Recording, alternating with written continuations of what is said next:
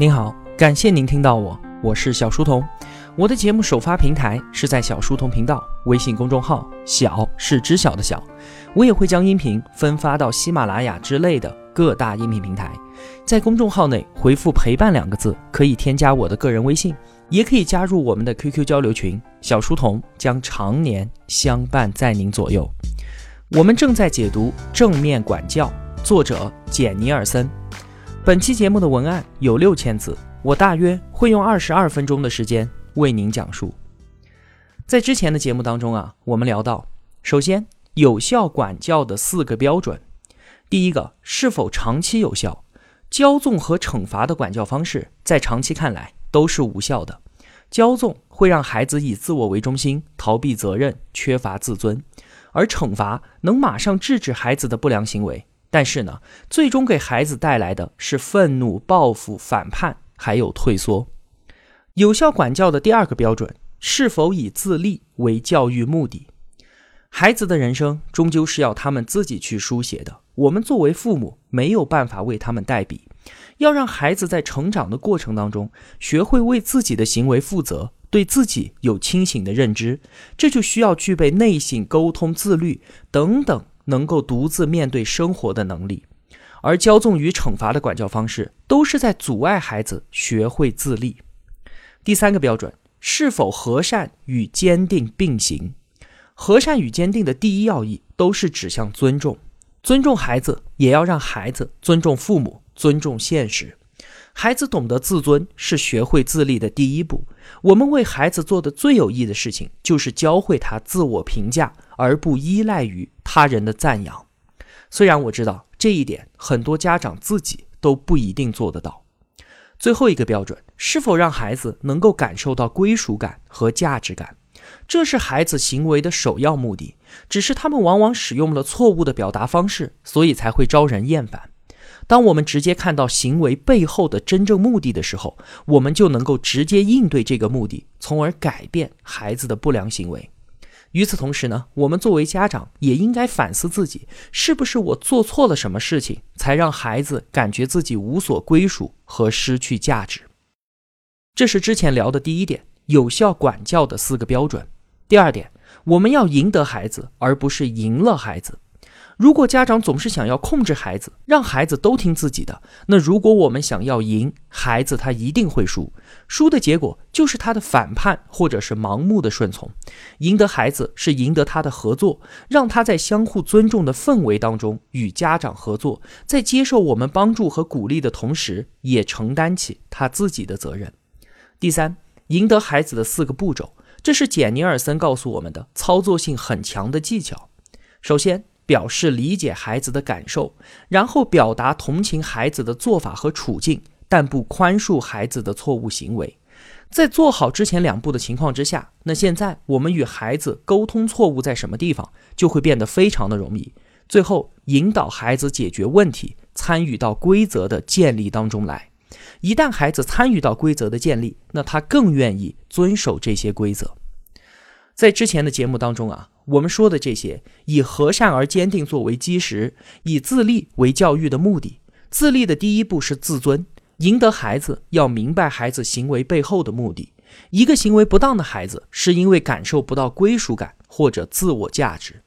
这些啊，都是简尼尔森告诉我们，家长需要转变原有观念的地方，也是正面管教的一些基本理论。那今天的这期节目呢，我继续补充几个概念。其中会提到不少我们家长因为缺乏知识和技巧而做出的错误行为。今天说的第一个概念叫做社会责任感。提出这个概念是阿德勒非常重要的一个贡献。社会责任感指的是一个人能够真心的关心同伴，并且真诚的想为社会做出贡献。这个思想啊，我们在解读《被讨厌的勇气》当中就有说过很多次了，只是我们用的是另外一个词。我们说，获得人生幸福的办法是找到共同体感觉，而他者贡献是指引我们找到共同体感觉、找到人生幸福的指路明灯。他者贡献和共同体感觉就是这里所说的社会责任感。那在《正面管教》这本书当中，简尼尔森又重申了这个概念。他举了一个例子啊，话说呢，有兄弟两个人共同拥有一个农场，他们两个的生活都非常的艰难。兄弟两人一直是平均分配收入的。哥哥呢有一个妻子和五个孩子，而弟弟是一个单身汉。有一天晚上啊，哥哥睡不着觉，他就想，这样平均分配收入很不公平。为什么？因为弟弟他无儿无女，到老了没有人照顾，所以他需要更多的钱。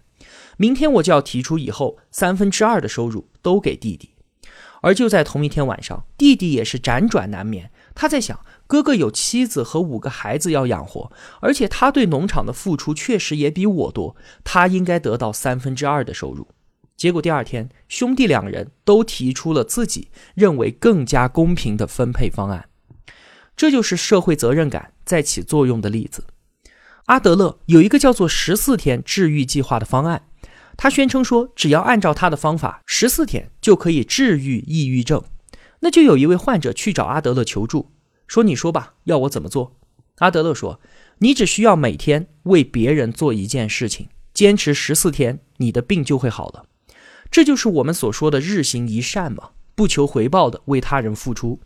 这位患者听了之后反对说：“凭什么？为什么我替别人做事，别人都不为我做事的？”阿德勒打趣地说。哦，这样啊，那你需要二十一天了。实际上，阿德勒是想让他知道，哪怕你仅仅只是想为别人做些什么事情，你就已经走上了改善之路。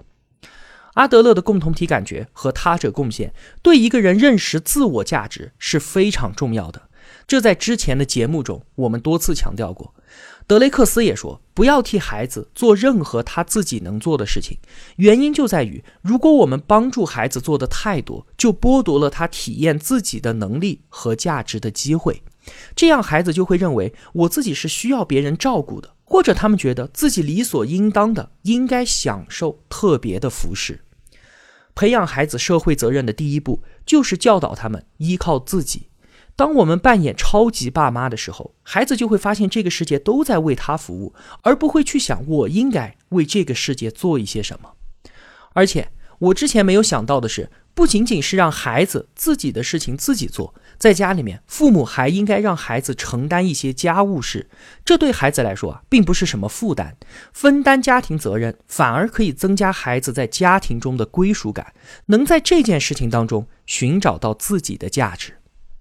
这是我们今天聊的第一点，培养孩子的社会责任感。第二点，每一次犯错都是学习的最好机会。我们每个人啊，固有的观念是都会为自己的犯错而感到羞耻。阿德勒告诉我们，这是不对的。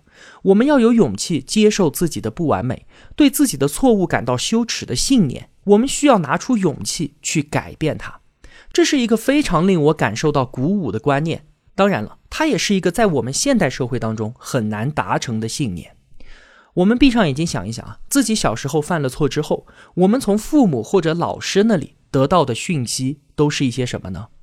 是不是我自己粗心、不努力、捣蛋、愚蠢，或者是没出息？我们自己小时候在犯错遭到训斥之后的想法和行为，我们现在回过头去看一看，其实是很清楚的。有的人就觉得自己无能，或者自己就是个坏蛋；还有些人因为害怕做的不够好而感到羞耻，于是以后决定我不再冒险了。就像我们之前所说的，很多孩子决定当一个讨好者去取悦大人；还有一些孩子呢，想尽办法掩盖我自己的错误，避免被大人抓到。这些在我们的记忆当中的行为结果，现在我们觉得它到底是好的还是坏的呢？家长和老师肯定是出于好意，他们在试图激励孩子们做得更好，但是他们传递给孩子们的讯息却都是负面的。长期以来，我们的教育方法都是建立在让孩子害怕之上。我们觉得，如果孩子不为自己做的事情感到羞耻和害怕，他们就不会做得更好。我们家长其实真的不知道，除了这样做之外。还有什么其他的办法呢？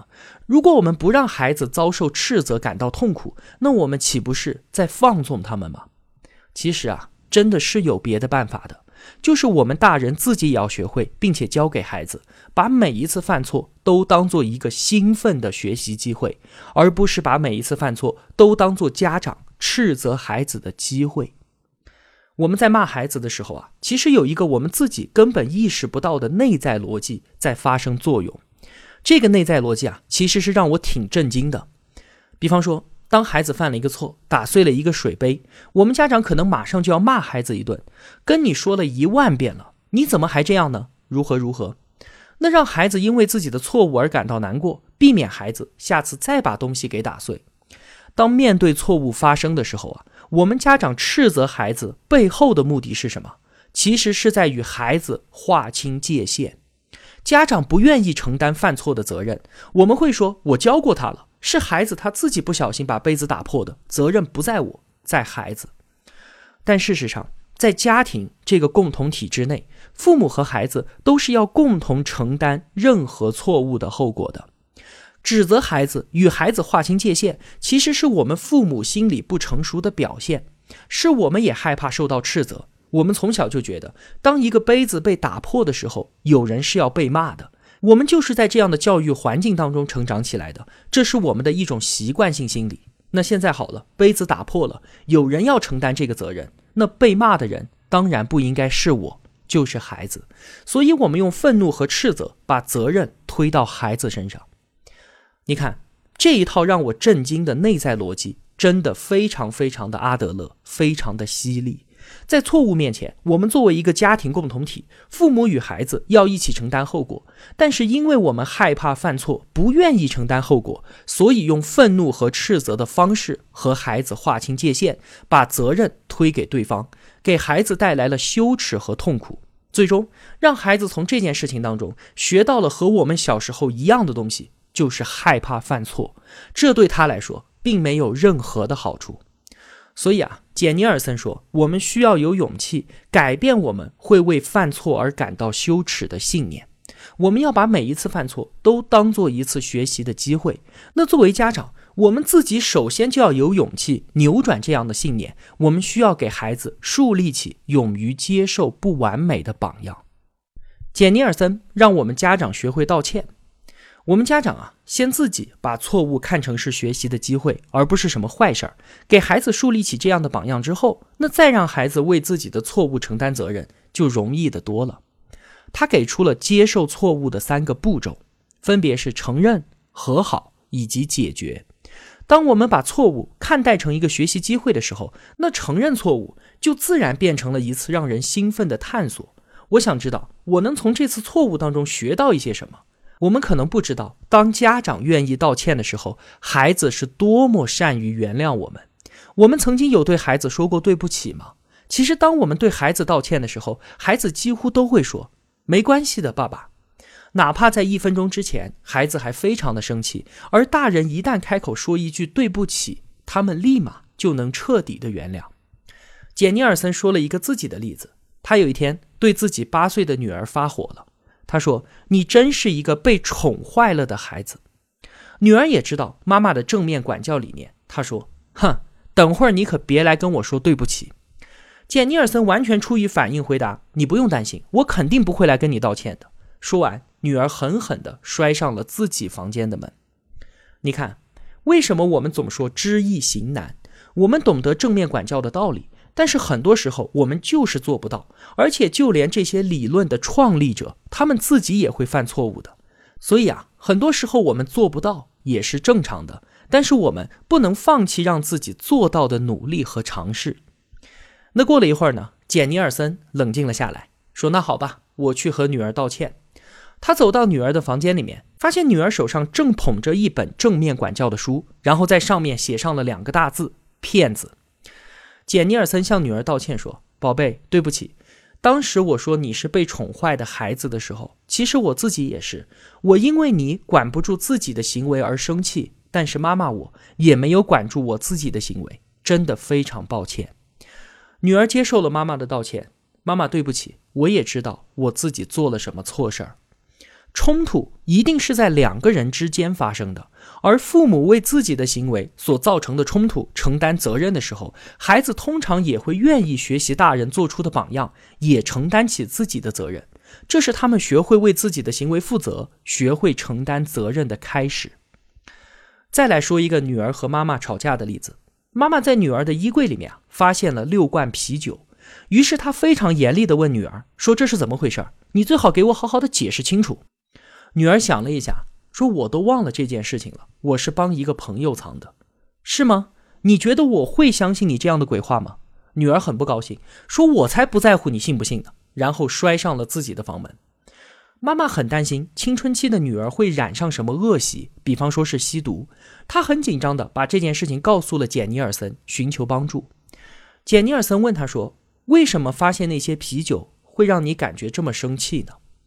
这位妈妈觉得这是一个很愚蠢的问题。她回答说：“因为我不希望他惹上麻烦啊。”那为什么你不希望他惹上麻烦呢？因为我不希望他毁了自己。妈妈还是没有明白简尼尔森话里面的意思。简尼尔森继续追问：“那为什么你不希望他毁了自己呢？”这位妈妈知道了，因为我爱他。是的，你爱他。但是他得到这一讯息了吗？这位被点醒的妈妈认识到，原来自己完全没有把爱的讯息传递给自己的女儿。于是，在几天之后，这位妈妈使用了接受错误以及赢得合作的技巧，和孩子进行沟通。妈妈说：“我敢肯定，那天晚上我为六罐啤酒对你大吼大叫的时候，你可能觉得我一点都不关心你。”女儿感受到了来自妈妈的理解，以至于边哭边说：“是的。”我觉得好像我除了让你烦恼之外，什么都不是。妈妈说：“我能理解你为什么这么想。当我带着怒气走向你，而不是带着爱的时候，你怎么可能会有别的感受呢？我真为我那天那样朝你发脾气而感到抱歉。”妈妈道歉，并且赢得合作的做法得到了女儿的接受。女儿回应说：“没关系，妈妈，啤酒我真的是帮朋友藏的，宝贝。”我真的很爱你，有时候我害怕你可能会做出一些什么伤害自己的事情，我被自己的担心吞没了，并且忘记告诉你，我这样做只是因为我爱你。我们都怀揣着对彼此的关心和爱，那以后遇到问题的时候，我们坐下来谈一谈，一起解决好吗？当然了，妈妈，我觉得这样挺好的。简尼尔森说，后来这位妈妈对正面管教的理念充满了感激，因为爱。与合作气氛的形成，彻底改变了他们母女之间的关系。通过这个例子啊，我想同学们已经知道简尼尔森想要告诉我们什么了，就是确保把爱的讯息传递给孩子。之前我们说，我们一定要理解孩子行为背后的目的，就是寻求归属感和价值感。那同样的，我们父母行为背后的目的，也一定要让孩子知道，我们为孩子的所有担心和恐惧，都是因为我们爱他，我们希望他更好。中国人都是很含蓄的，不善于表达自己的感情。我们很少会像上面例子当中的妈妈那样，随时都可以把爱说出口。我们这里就是流行玩深沉的爱，我们可以弯下腰为孩子考虑很多，做很多的事情，但是我们就是不愿意说。我们哪里来的自信，觉得孩子能够随时随地，哪怕是在争吵的时候，也可以感知到家长的爱，也能够明白爸爸妈妈是为他好呢？我们不需要孩子在二十多岁的某一天，突然因为某件事情而顿悟，为我们深沉的爱泪流满面，为自己的叛逆和辜负捶胸顿足。我们不需要这样浪子回头、涅槃重生的故事。我们要确保的是，在任何时候，孩子都知道。爸爸妈妈是爱你的，爸爸妈妈永远都会和你站在一起，哪怕你做错了什么也没有关系，我们会一起承担后果，帮助你在错误当中学会成长。好了，总结一下今天的这期节目吧。首先，要帮助孩子获得社会责任感，这是我们在《被讨厌的勇气》那本书当中所说的共同体感觉和他者贡献，这是通往幸福的方便法门。为此，我们不要再扮演超级爸妈的角色了。孩子能做的事情，尽量自己做。大一点的孩子，可以让他分担家庭责任，这对孩子来说并不是什么负担，反而可以让他在家庭中获得归属感，体会到自己的价值。其次，因为犯错而感到羞耻，是我们需要用勇气克服的信念。我们要把每一次犯错都当做一次学习的机会，而不是把犯错当做斥责孩子的机会。家长总是以愤怒和斥责的方式与孩子划清界限，把责任推给对方，这是我们惯用的，但却是错误的教育方式。我们要让孩子知道，作为一个共同体的家庭，你所犯的所有错误都是由父母与你一起承担后果的。你只需要吸取错误中的教训，获得成长就好了。第三，家长道歉的三步：承认、和好以及解决。冲突一定是在两个人之间才会发生。如果我们主动为自己在冲突当中的行为承担责任，那就为孩子树立起了很好的榜样。他们也会意识到自己在冲突当中的过激行为，这是他们学会为自己的行为负责、学会承担责任的开始。最后，请确保把爱的讯息传递给孩子。我们作为家长，要理解孩子行为背后的目的是寻求归属感和价值感。那同样的，我们也要把自己行为背后的目的，也就是爱，传达给孩子。我们不需要含蓄，相比沉默不言的爱，孩子更需要在成长的每一天都明确的知道爸爸妈妈是爱我的，他们永远会和我站在一起，为我的错误一起承担后果。